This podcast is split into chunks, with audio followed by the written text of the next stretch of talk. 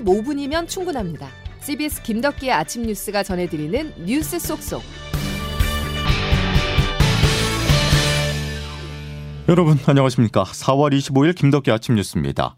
약속이 지켜졌습니다.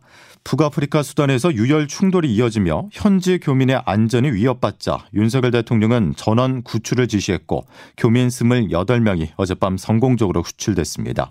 작전명 프라미스의 과정을 양승진 기자가 보도합니다. 북아프리카 수단에서 군벌 간 무력 분쟁으로 위험에 처했던 우리 국민 28명이 무사히 우리 군용기에 탑승해 위험 지역을 벗어났습니다. 임종덕 국가안보실 2차장입니다. 처리 중이던 우리 국민 28명이 포트수단 공항에서 기다리고 있던 우리 군용기에 탑승 후 이륙하였습니다. 지난 10여일간 수단 내 무력 충돌이 심각해지면서 각 나라가 자국민 철수 작전에 나선 가운데 우리 정부도 작전명 프라미스를 성공적으로 수행한 겁니다. 교민들은 교전이 한창이던 그제 수단의 수도 하루툼에서 군용기가 기다리던 북동부 항구도시 포트수단까지 육로로 이동했습니다. 안전을 위해 경로를 바꿔가며 이동하다 보니 850km 정도 거리를 지나는데 꼬박 24시간 이상이 걸렸습니다. 이들은 공항에 대기 중이던 우리 군 수송기 허큘리스를 타고 어제 오후 사우디아라비아 제다에 도착했습니다. 대통령실은 작전 과정에서 미국과 UAE, 사우디 등 우방국의 협조를 받았고 현지에 체류하던 일본인 일부도 동행해 있다고 설명했습니다. 구출된 28명 가운데 당장 귀국을 원하지 않는 2명을 제외한 교민 26명은 제다에서 대형 수송기를 타고 오늘 오후 4시쯤 서울공항에 도착합니다. CBS 뉴스 양승길입니다. 윤석열 대통령은 미국 워싱턴 DC에 도착했습니다. 이제 동포 간담회를 시작으로 취임 이후 가장 중요한 방미 일정을 시작하게 되는데요. 대단히 중요합니다. 안보뿐 아니라 경제까지 얻어내야 할 부분이 참 많은데요. 일단 넷플릭스로부터 3조 원대의 투자 유치를 이끌어냈습니다. 워싱턴에서 곽인숙 기자의 보도입니다. 윤석열 대통령과 수행원 등 순방단을 태운 공군 1호기는 미국 현지 시간으로 24일 오후 1시 10분쯤 워싱턴 인근 앤드류스 군기지에 착륙했습니다. 루퍼스 기포드 미 국무부 의전장과 필립 골드버그 주한민국 대사 등이 윤 대통령을 맞이했습니다. 공군 1호기에서 내린 윤 대통령 부부는 한미 양측 관계자들과 인사를 나눈 뒤 골드버그 대사 안내에 따라 미 의장대를 사열했습니다. 윤 대통령은 오늘부터 30일까지 국빈 방미 일정을 소화합니다. 첫 일정으로 테드 서렌도스 넷플릭스 CEO 등을 만나 앞으로 4년 동안 K 콘텐츠에 25억 달러, 우리 돈으로 3조 3천억 원 투자를 이끌어냈습니다. 넷플릭스가 2016년부터 지난해까지 투자한 금액의 두 배에 달하는 액수입니다. 윤 대통령은 넷플릭스의 파격적인 투자 결정을 진심으로 환영한다고 했습니다. 윤 대통령은 잠시 후 워싱턴 현지 교민들과 동포 간담회를 가질 예정입니다. 이튿날에는 투자 신고식과 한미 비즈니스 라운드 테이블, 미국 항공우주국 고다드 우주센터 방문 등 경제 행사를 소화합니다. 현지 시간 26일에는 이번 방미의 핵심 일정인 한미 정상회담과 공동 기자회견을 갖고 27일에는 미 의회 상하원 합동 연설에 나섭니다. 워싱턴에서 CBS 뉴스 곽인숙입니다. 윤 대통령의 국빈 방문이 시작되기 전부터 미국은 청구서를 보내왔습니다. 중국의 반도체 부족분을 한국 업체들이 돕지 말라는 압박으로 쉽게 말을 해 미국과 중국의 무역 분쟁이 격화할 경우 미국 편에 서달라는 요구인데요. 만약 이 요구가 사실이라면 미국이 중국과의 대결 국면에 한국의 직접적인 참전을 원한 것으로 해석할 수 있습니다. 워싱턴에서 권민철 특파원이 보도합니다. 백악관 제이크 설리반 국가안보부 장관은 윤석열 대통령 국빈 방문의 의미와 관련해 오늘 별도 브리핑을 열었습니다. 의제를 설명하면서 이번 국빈 방문의 중심에 우리의 경제와 인적 유대가 있다고 하면서 이렇게 말했습니다. 바이든 정부에서만 지난 2년여 동안 한국은 천억 달러 이상을 미국에 투자했습니다. 이는 미 전역의 일자리 창출로 이어지고 있습니다. 우리 기업들이 미국에 133조 원을 투자해 미국 경제가 좋아졌다는 겁니다. 그런데 백악관이 뒤에서는 한국 기업들의 손발을 묶기 위해 윤석열 정부를 압박했다는 보도가 나왔습니다. 영국 파이낸셜 타임스의 어제 보도입니다. 중국은 미국의 대중 경제 제재에 대한 보복으로 미국 반도체 기업 마이크론의 중국 내 판매 금지를 검토 중입니다. 이렇게 되면 마이크론과 세계 메모리 반도체 시장을 3등분 중인 삼성전자와 SK 하이닉스의 중국 내 매출이 올라갈 수밖에 없습니다. 그런데 백악관은 우리 기업이 이 같은 반사 이익을 얻지 못하게 국빈 방문에 앞서 우리 정부에 노골적으로 요구했다는 게 외신 보도 내용입니다. 이번 국빈 방문에는 우리 주요 기업 122개 회사 경영진이 총 출동했습니다. 미국은 이들에게도 윤 대통령과 같이 최고 환대를 할 겁니다. 그러나 미국은 저녁 식사를 대접하기도 전에 그에 대한 청구서를 한국에 제시했다는 게 이곳 워싱턴 외교가의 분석입니다. CBS 뉴스 권민철입니다. 정부 해법에 따라 삼성전자와 하이닉스는 큰 영향을 받게 됩니다. 우리 기업 반도체 수출의 절반 정도가 중국 그리고 홍콩 시장으로 가게 되는데요. 수출로 먹고 사는 우리로서는 양자택일은 너무도 어려운 결정이 아닐 수 없습니다. 어제 삼성전자와 SK 하이닉스 주가는 일제히 하락 마감했습니다. 보도에 조태인 기자입니다. 마이크론의 중국 내 판매가 금지되면 그 자리는 삼성전자와 SK 하이닉스 등 국내 기업들이 차지할 것이라는 게 대체적인 시각입니다. 이 때문에 반도체 업계에서는 마이크론에 대한 중국 내 판매 금지가 한국 기업들의 기회가 될 수 있을 것이란 전망이 있었습니다.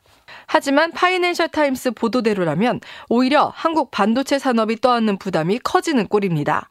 지금까지 미국이 한국에 요구한 중국에 대한 제한은 주로 장비와 투자 측면이었는데 메모리 반도체 수출 자체에 대해 언급한 건 이번이 처음으로 더 직접적으로 제한을 하는 셈입니다. 삼성전자와 SK 하이닉스는 이번 보도에 대해 공식 입장을 내놓지 않았지만 전문가들은 미국이 한국 반도체 기업들의 판매 전략에도 관여하는 데 대해서는 지나친 시장 개입이라고 지적합니다. 삼성과 하이닉스 등 한국 기업은 중국 공장에 대한 반도체 장비 수출 금지 조치를 10월까지 유예받았는데 이걸 연장해야 하는 과제를 안고 있기 때문에 미국의 요구를 거절하기도 난감한 입장. 또 반면 중국은 한국 반도체 수출의 40%를 차지하는 핵심 시장이자 주요 생산기지인 만큼 중국 제재에 동참할 경우 중국의 보복 조치도 우려되는 상황입니다. 한편 어제 삼성전자와 SK 하이닉스의 주가는 각각 0.76%포인트, 2.13%포인트 하락한 채 마감했습니다. CBS 뉴스 조태임입니다. 참으로 당황스럽고 참담합니다. 수십 년간 일본으로부터 침략당해서 고통받은 대한민국의 대통령으로서 결코 해서는 안 될 발언으로 생각이 되고 윤석열 대통령이 워싱턴 포스트와 인터뷰한 내용이 논란입니다. 100년 전 일로 무조건 무릎 꿇어야 한다는 인식은 받아들일 수 없다는 말 때문인데요. 한일 관계 개선의 결단 배경을 설명하는 과정에서 불거졌습니다. 이게 어떤 의미에서 나온 발언인지 박정환 기자가 취재했습니다. 윤석열 대통령은 미국 국빈 방문을 앞두고 워싱턴 포스트와 진행한 인터뷰에서 한일 관계 개선에 대해 100년 전의 일을 가지고 일본에 무조건 안 된다, 무조건 무릎 꿇어라 라고 하는 것은 받아들일 수 없다고 밝혔습니다. 윤 대통령이 대선 과정에서 한일 관계 정상화를 공약으로 내세웠고 미래를 위해선 한일 협력이 필수적이란 점을 재차 강조한 것으로 해석됩니다. 윤 대통령은 우리나라의 안보 문제가 너무 긴박해 일본과의 협력을 미룰 수 없었다면서 이는 결단이 필요한 것이고 설득에 있어선 충분히 했다고 본다고 덧붙였습니다. 윤 대통령의 인터뷰 발언에 야당은 일본 과거사에 대한 인식에 경악을 금할 수 없다고 비판했습니다. 더불어민주당 강선우 대변인입니다. 대한민국의 주권과 국익을 지켜야 할 대통령의 입에서 나올 수 있는 말인지 충격적. 대통령실은 발언 취지에 대해 유럽에서 참혹한 전쟁을 겪고도 미래를 위해 전쟁 당사국들이 협력하듯이 한일 관계 개선은 미래를 향해서 가야 할 길이라고 거듭 강조했습니다. 용산 대통령실에서 CBS 뉴스 박정환입니다.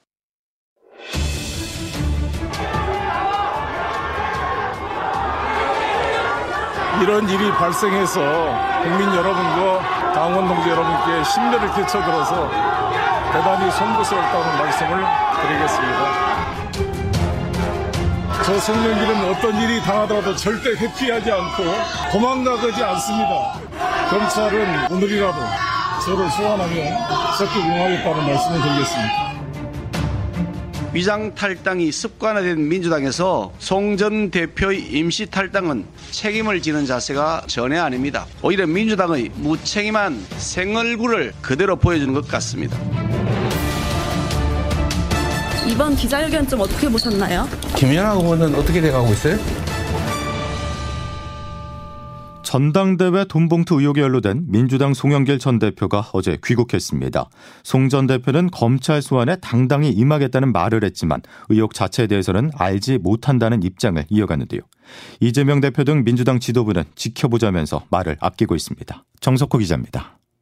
2021년 민주당 전당대회 돈봉투 의혹의 중심에 있는 송영길 전 대표가 귀국해 심려를 끼쳐드려 대단히 송구스럽다고 했습니다. 관련 의혹이 확산해 당내에서 조기 귀국 목소리가 빗발치자 프랑스 파리에서 자진 탈당 입장을 밝힌 뒤 즉시 귀국길에 오른 겁니다. 송 전 대표는 자신으로 인해 발생한 일이기 때문에 책임 있는 문제 해결에 앞장서겠다고 했지만 구체적인 의혹에 대해서는 입을 다물었습니다. 이제 도착했으니까 상황을 좀 파악하겠습니다. 제가 모르는 사람들이 많기 때문에. 돈복투 의혹에 연루된 윤관석, 이성만 의원 관련 질문에는 전혀 통화한 적이 없다고 말했습니다. 당 지도부는 송 전 대표의 결정을 존중한다면서도 선제적인 조치에 대해서는 조심스러운 입장입니다. 검찰이 가진 증거와 녹취록을 모르는 상황에서 자체 진상조사는 실효성이 없다는 이유에서입니다. 일각에선 불법 정치자금 발생 유인을 줄이기 위해 대의원의 표 비중을 대폭 줄이고 당원 위주로 가자는 주장이 나오고 있습니다. 다만 이를 두고 강성 지지층의 목소리를 키우려는 게 아니냐는 반발도 강해 지도부의 고심이 깊은 상태입니다. CBS 뉴스 정석구입니다. 전당대회 돈봉투 의혹의 영향으로 민주당의 지지율이 큰 폭으로 하락했습니다. 여론조사기관 리얼미터가 지난 17일부터 21일까지 전국 만 18세 이상 남녀 2,520명을 대상으로 조사한 결과 민주당은 직전 조사보다 3.1%포인트가 하락한 45.7%가 나온 반면 국민의힘은 0.6%포인트 상승하며 34.5%를 기록했습니다. 특히 민주당이 텃밭인 호남에서의 지지율 하락세가 두드러졌는데 광주, 전라 지지율 지지율은 전주보다 10%포인트 가깝게 떨어졌습니다.